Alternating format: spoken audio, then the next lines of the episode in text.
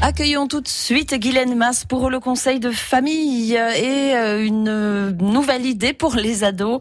Votre ado veut un piercing. Alors, est-ce qu'il vaut mieux l'en dissuader ou bien l'accompagner dans sa démarche, Guylaine? Alors, sachez que les tatouages et les piercings ont toujours existé et ne sont pas considérés comme les effets d'une pathologie. Bon, c'est pas forcément rassurant. Alors il faut discuter avec votre ado pour savoir si c'est juste une provocation, une fantaisie ou une recherche esthétique. S'il évoque le style, le look ou son idole gothique, rappelez-lui que tout cela évolue et qu'il pourrait regretter son choix. Un piercing n'est pas une décalcomanie qui s'estompe au lavage.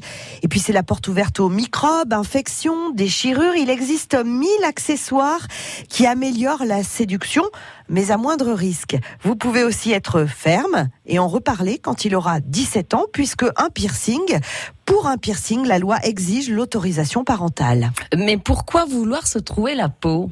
Eh bien, pour faire peau neuve, parce que il est à fleur de peau et mal dans sa peau. C'est un ado, quoi. Il euh, cherche à modifier son image pour retrouver son identité et influencer les autres. Alors, euh, s'il s'estime davantage, les autres euh, l'apprécieront à coup sûr. Hein. C'est comme s'il se rasait la tête ou se laissait pousser la barbe. Alors, ce piercing, c'est lui. Le temps qu'il y pense, il aura peut-être modifié sa perception de lui-même et changé d'avis. Dans tous les cas, soyez vigilants et vérifiez qu'il ne s'agisse pas d'un geste d'attaque du corps plus sérieux qui justifierait une visite chez un spécialiste. Merci Guylaine. Et le conseil de famille est à réécouter sur francebleu.fr.